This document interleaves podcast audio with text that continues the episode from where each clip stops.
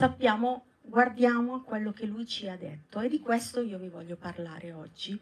Quindi vorrei iniziare intanto con una piccola preghiera affinché lo Spirito Santo ci guidi nella sua parola e vogliamo chiudere un attimo i nostri occhi. Signore, io ti voglio ringraziare per come tu, Signore, ci hai scelti, ci hai costituiti per poter essere tuoi figli e quindi essere qui alla tua presenza per ricevere dalla tua parola, per ricevere dal tuo cuore quello che tu hai preparato per noi. E per questo ti chiedo, Spirito Santo, che tu possa veramente fare breccia nei nostri cuori questa mattina e che tu possa soffiare questo vento nuovo su questa parola affinché possa portare frutto nelle nostre vite e nelle nostre case nel nome di Gesù. Amen. Amen. Quindi, vediamo se riesco a... Ok. Ok. Allora, quante volte abbiamo sentito la frase siamo tutti sulla stessa barca? Tante, soprattutto di questi tempi, giusto?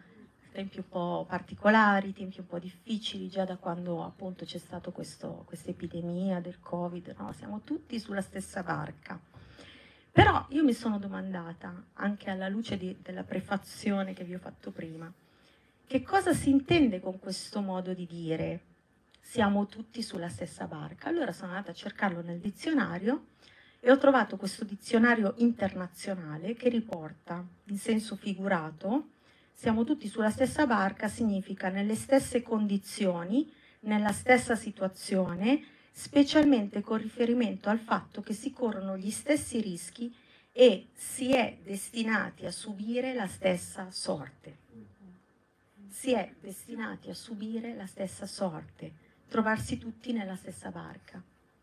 Ma è vero che dobbiamo subire tutti la stessa sorte? Ma c'è un passaggio nei Vangeli che mi ha sempre parlato da quando ho dato la mia vita a Gesù. Ci sono stati dei momenti particolari della mia vita, ovviamente non è tutto rose e fiori, come ha detto anche mio marito, però ci sono stati dei momenti focali nella nostra vita dove il Signore mi ha parlato proprio con questo passaggio e mentre pregavo per eh, chiedere a Dio che cosa vi avrei dovuto portare questa mattina, condividere questa mattina, di nuovo è salito questo passo. Quindi vorremmo prenderlo ed è in Marco capitolo 4 verso 35. Tutti sicuramente lo conoscerete o almeno ne avrete già sentito parlare, è scritto addirittura in tre Vangeli questo passaggio e parla appunto di una barca e parla di Gesù che dice così.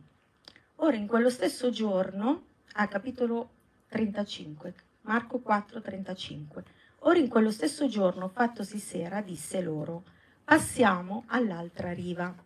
E licenziata la folla, lo presero con sé così com'era, nella barca. Con lui c'erano altre barchette.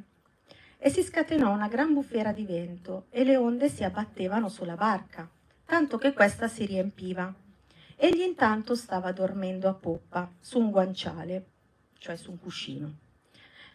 Ed essi lo destarono e gli dissero, Maestro, non ti importa che noi periamo? Ed egli destato si sgridò il vento e disse al mare, Taci, calmati. E il vento cessò e si fece gran bonaccia. Poi disse loro, Perché siete così paurosi? Come mai non avete fede? Ed essi furono presi da gran timore, dicevano tra loro, chi è dunque costui al quale anche il vento e il mare gli ubbidiscono? Mamma mia, quanti conoscete questo passaggio? Penso tutti, giusto? Eh, però ci sono state delle cose, è incredibile come la parola di Dio veramente, come dice la scrittura, è vivente e efficace e ogni volta che la leggiamo, in vari momenti della nostra vita, ci dice sempre qualcosa di nuovo, vero? Proprio perché è vivente, perché la parola è Gesù e quindi Gesù ci parla attraverso la sua parola.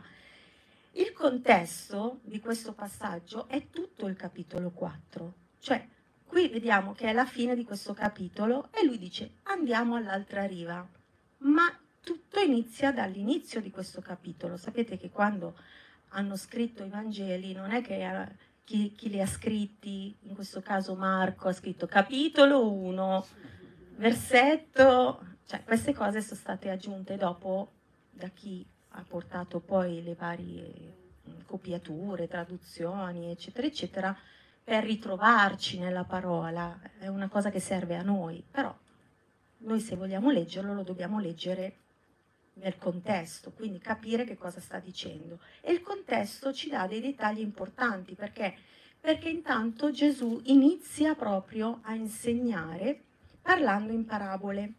Inizia a insegnare, eh,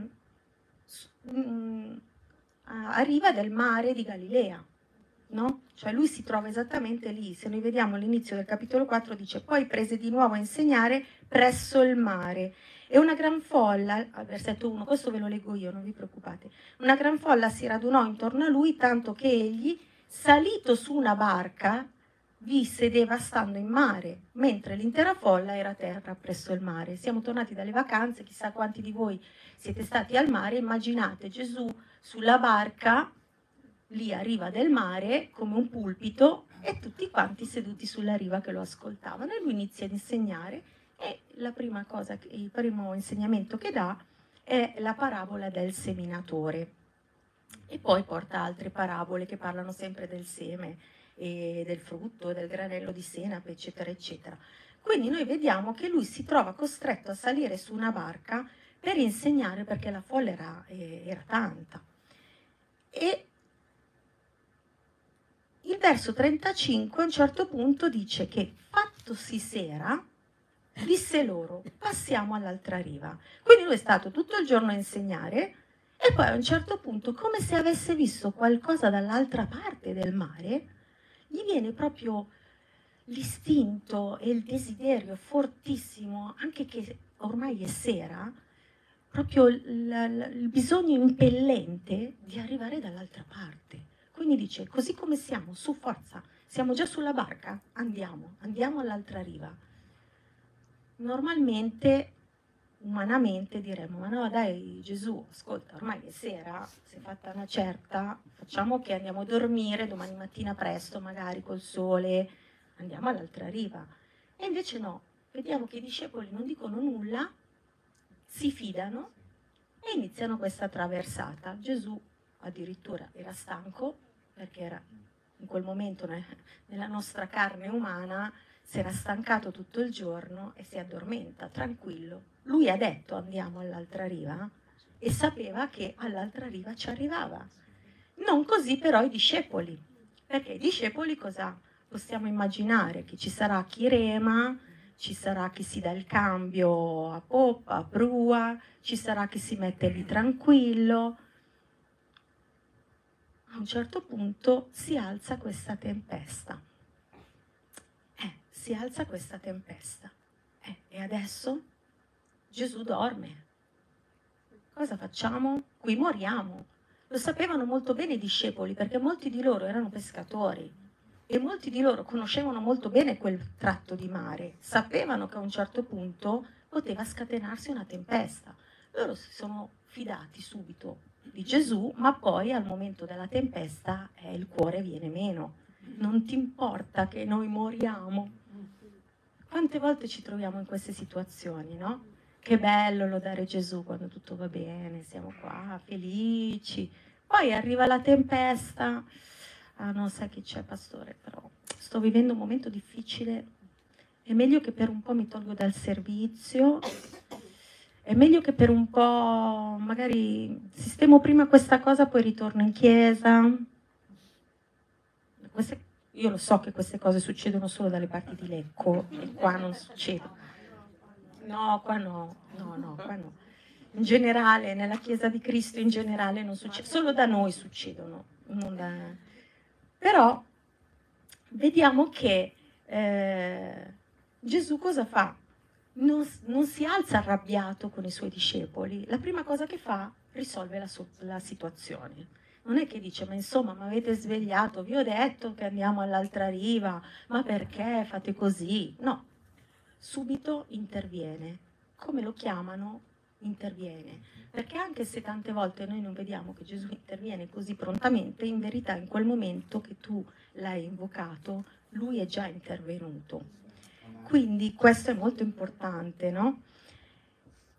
E in più i discepoli stavano trascurando un altro dettaglio importante in quel contesto, che Gesù era con loro sulla barca, quindi se perivano, se affogavano, non affogavano solo loro, sarebbe morto anche Gesù, giusto? Quindi non erano da soli in quella situazione, ma Gesù stava vivendo quella situazione con loro. Quando noi ci troviamo nei problemi, Gesù è con noi nel problema. Non è che lui è lontano da noi e non sta vivendo la nostra sofferenza, la nostra preoccupazione, il nostro bisogno, la nostra necessità. Lui è in noi e quindi quello che viviamo noi lo prende molto sul personale. Amen. Due persone hanno detto amen. Sì. Quindi se tu hai Gesù nella tua vita puoi stare certo che lo scopo che Dio ha stabilito per te, cioè andiamo all'altra riva, lo porta a compimento, perché quando Gesù dice una cosa, quando Dio dice una cosa, la fa. La sua parola non torna mai indietro a vuoto senza aver portato l'effetto per cui è stata mandata.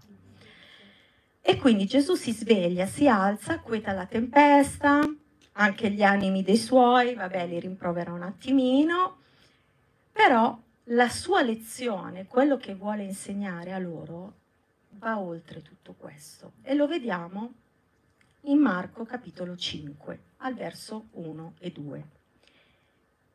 Finalmente, lo dico io finalmente, non è scritto così, eh, nella parola c'è scritto, e giunsero all'altra riva del mare, nel paese dei Gadareni. E come Gesù scese dalla barca, subito gli venne incontro dai sepolcri un uomo posseduto da uno spirito immondo.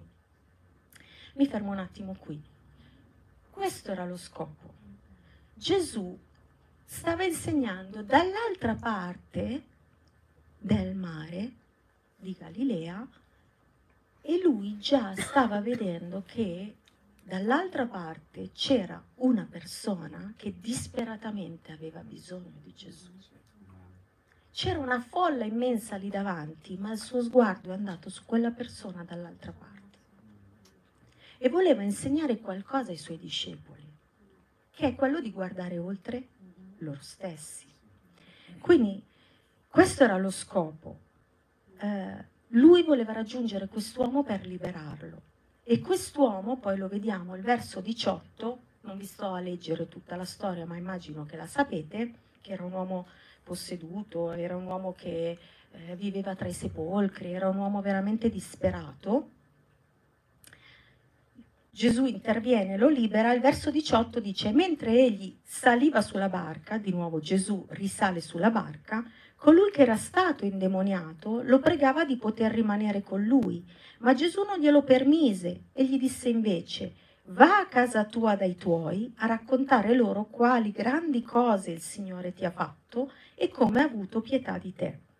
E quindi poi questo se ne torna nel suo paese e annuncia Gesù in tutta quella regione e diventa un evangelista.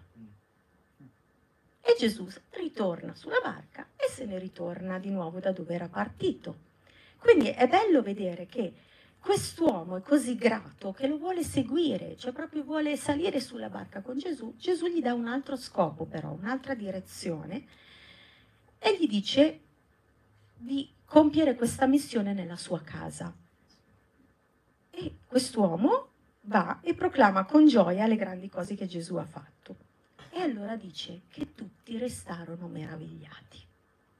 Perché Gesù ci meraviglia sempre e va sempre oltre quello che noi ci aspettiamo in quel momento. Vabbè, Signore, andiamo all'altra riva, ma che c'hai da fare all'altra riva?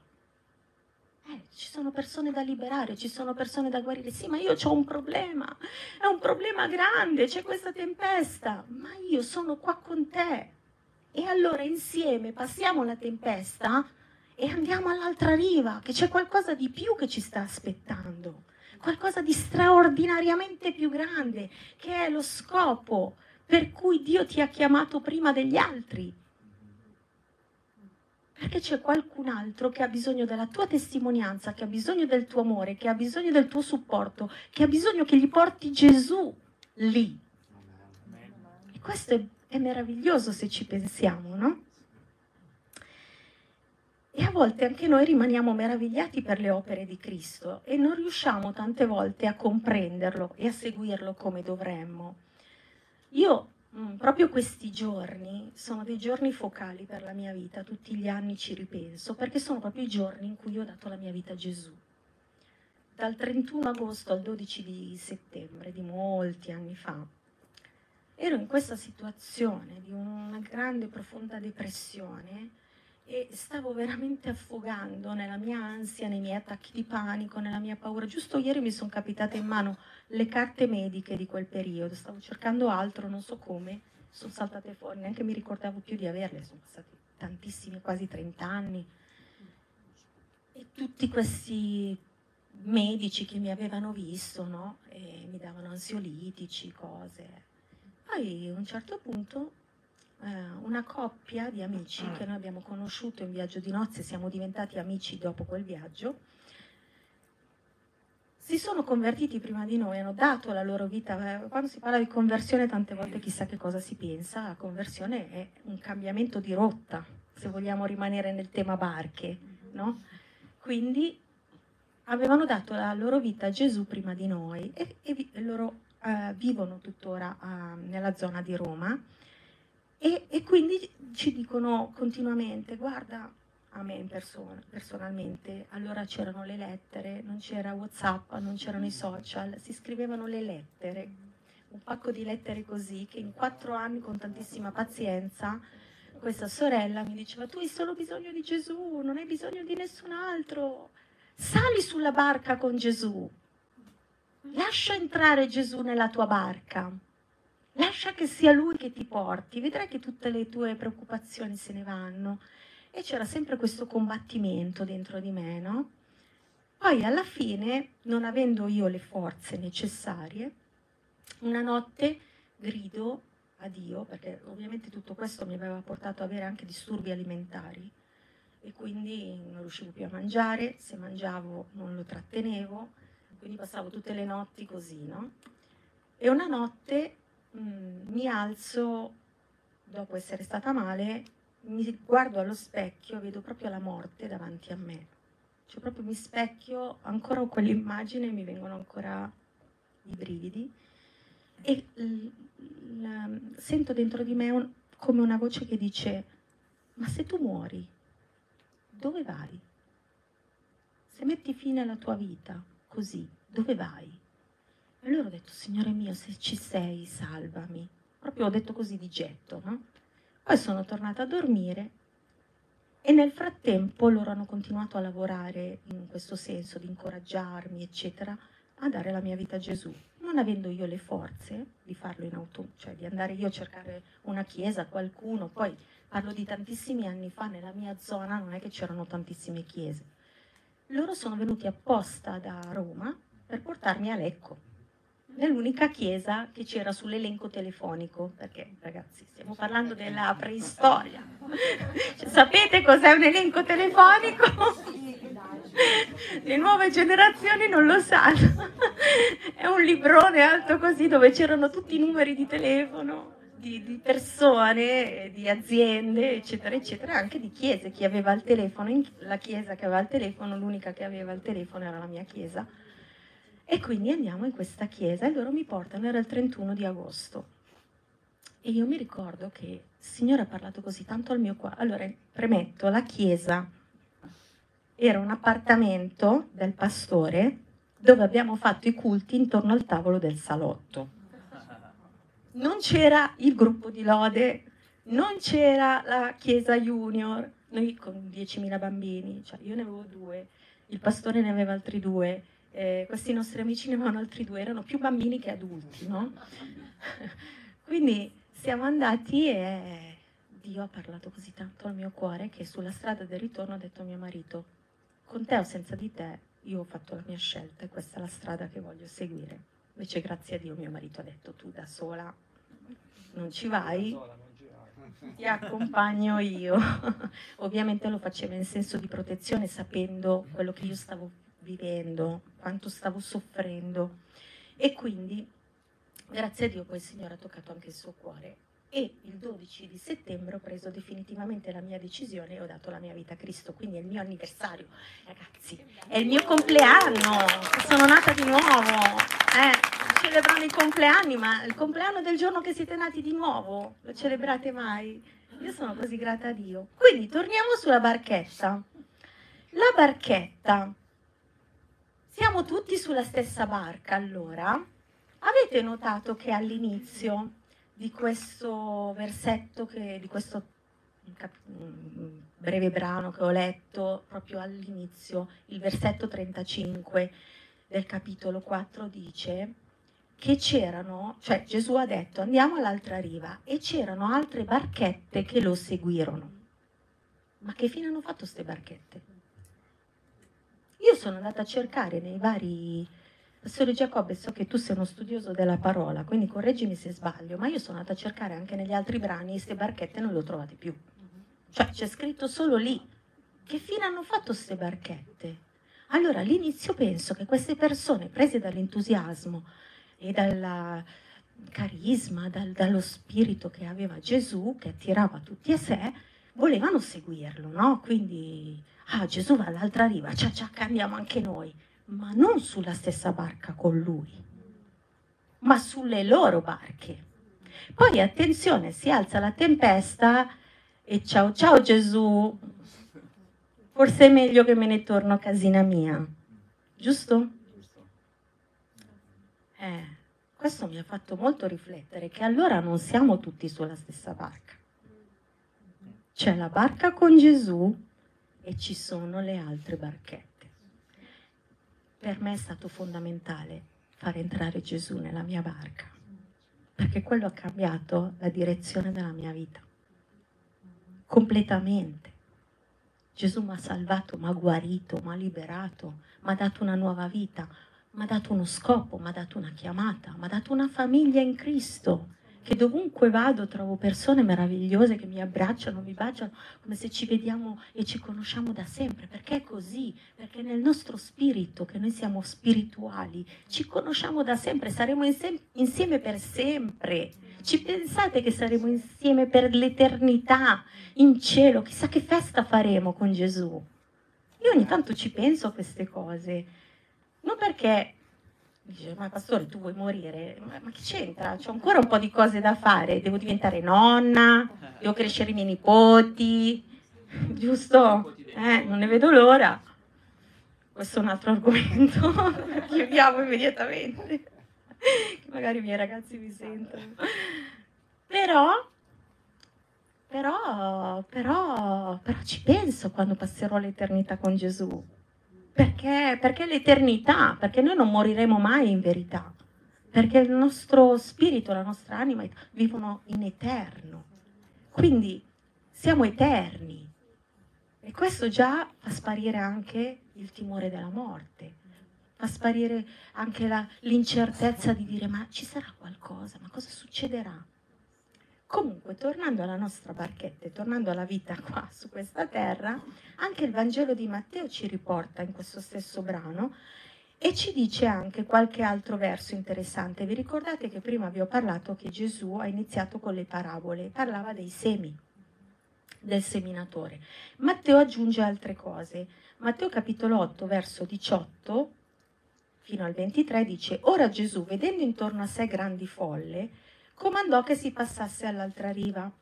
Allora uno scriba, accostatosi, gli disse, Maestro, io ti seguirò dovunque tu andrai.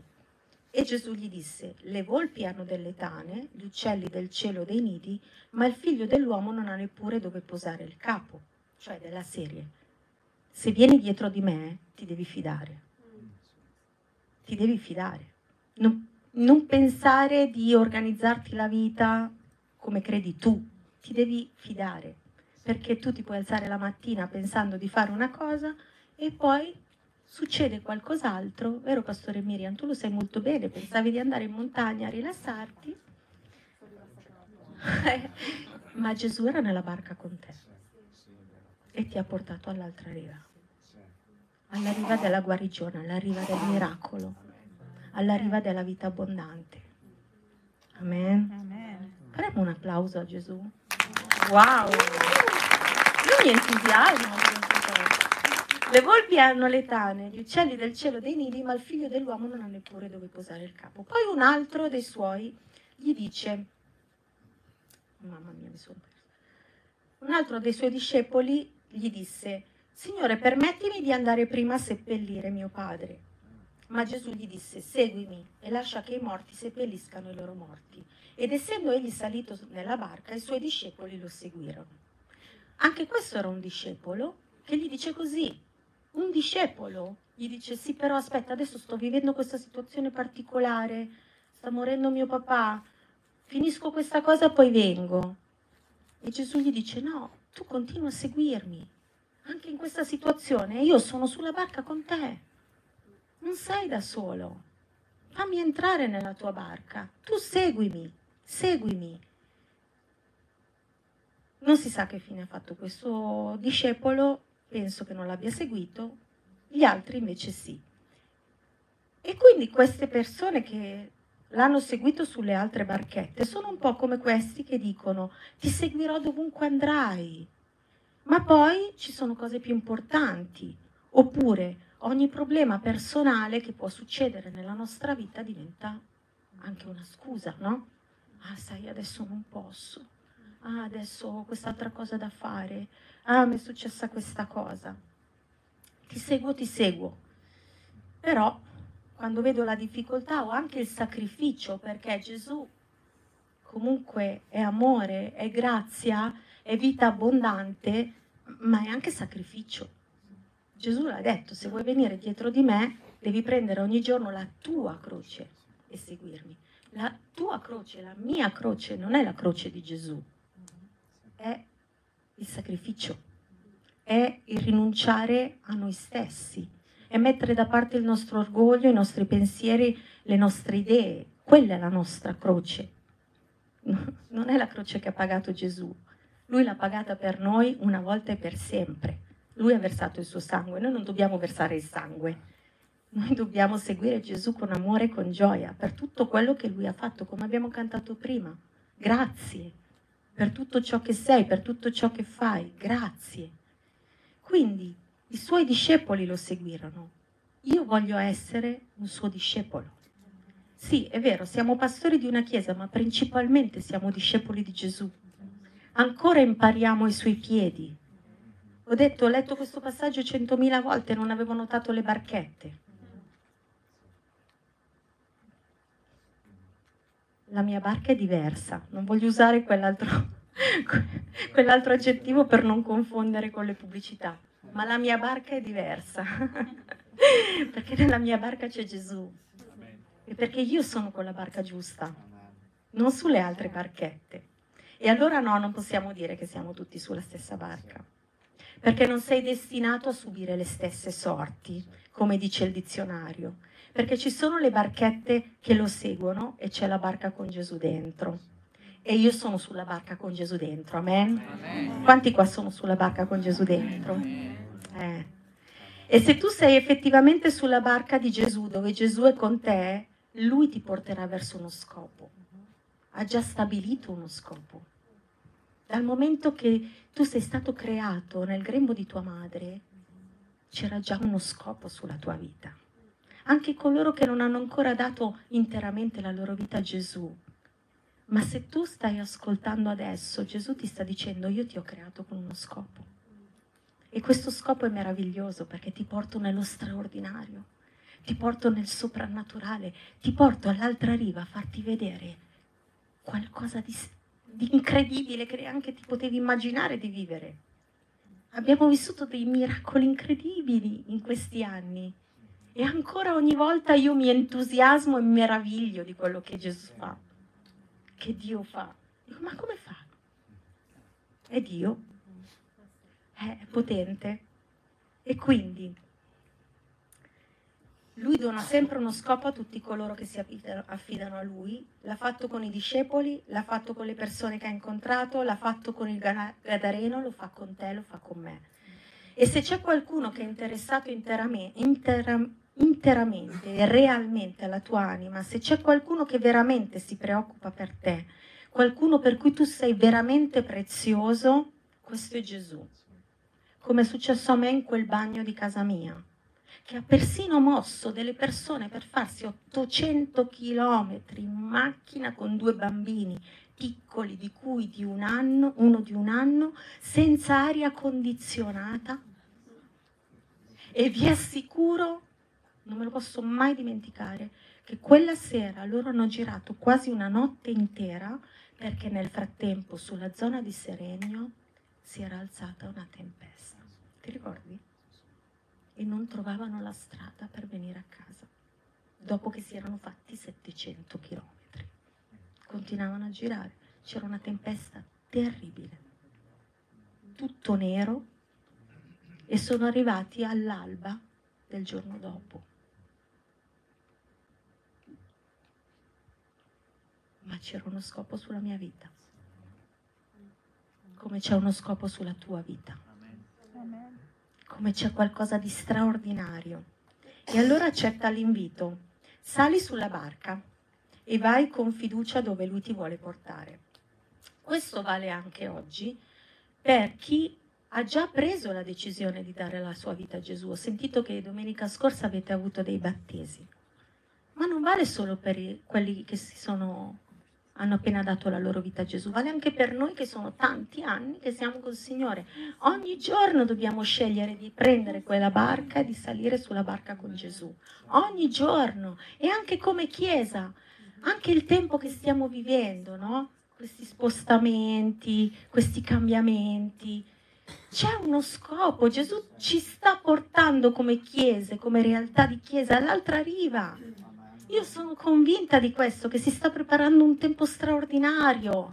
E quindi anche questo tempo è speciale perché siamo sulla barca con Gesù e stiamo per arrivare in un posto straordinario, in un tempo straordinario, un tempo ancora di miracoli, un tempo ancora di cambiamenti, un tempo ancora in cui vediamo la sua gloria manifestata potentemente. Amen? Amen? Quanti lo credono con me?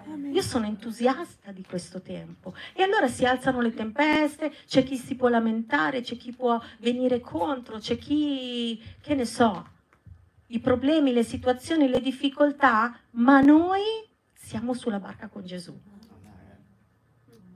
Amen? Amen? E quindi il buon terreno del nostro cuore è quello che fa la differenza.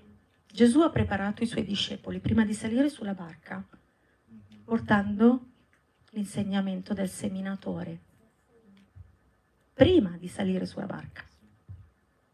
Già sapeva chi gli avrebbe detto, io devo andare a seppellire mio padre, io voglio seguirti dovunque andrai.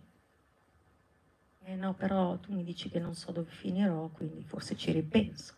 Quelli sono i vari terreni però c'è anche il terreno buono, quello che porta molto frutto, chi il 30, chi il 60, chi il 100. Amen? Amen. E noi vogliamo essere questo terreno buono. Amen? Amen. Amen. Vogliamo cantare un canto? Io voglio farlo questo viaggio con Gesù. Voglio continuare questo viaggio con Gesù. Alleluia. Perché la vita con Lui è straordinaria, è soprannaturale, perché Lui non ci lascia, non ci abbandona mai.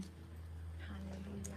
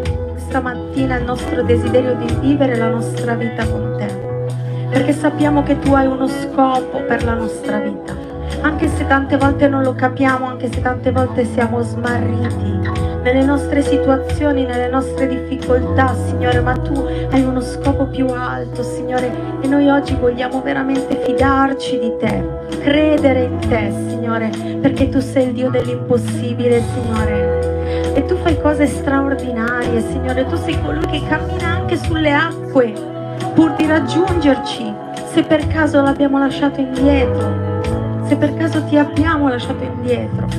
Signore, tu sei colui che calma ogni tempesta quando sei sulla barca con noi. Acquieti i battiti del nostro cuore. Acquieti le ansie, le paure, Signore. Tu sei colui che veramente cambi la tristezza in danza Signore, trasformi veramente il lutto in gioia. Signore, tu sei colui che ci dai una vera speranza e noi non possiamo stare senza di te. Signore, io non posso stare senza di te. Io non posso stare senza di te. Voglio vivere con te. Voglio vivere per te. Voglio credere sempre in te, Signore. Oh, ti adoro, voglio stare ai tuoi piedi, voglio adorarti. Voglio ascoltare il tuo cuore. Signore, questo cuore che riversa su di me ancora fiumi di acqua viva, Signore, che disseta tutta la mia anima, Signore, disseta il mio essere. Signore, io ho bisogno di te, tu inviti ancora oggi, ancora oggi come quel giorno. Se hai sete, vieni a me, bevi, bevi da me, bevi dal mio cuore, bevi dal mio amore, bevi, dissetati alla fonte della tua grazia, dissetati, gioisci, rallegrati. Sono veramente quest'oasi nel deserto, sono veramente questo deserto fiorito. Sì, io sono qui per te oggi, sono qui per te oggi. Apri il tuo cuore, la tua barca, perché io sono lì con te. Io sono lì con te sono lì con te. Alleluia. E io voglio sedermi ai piedi tuoi.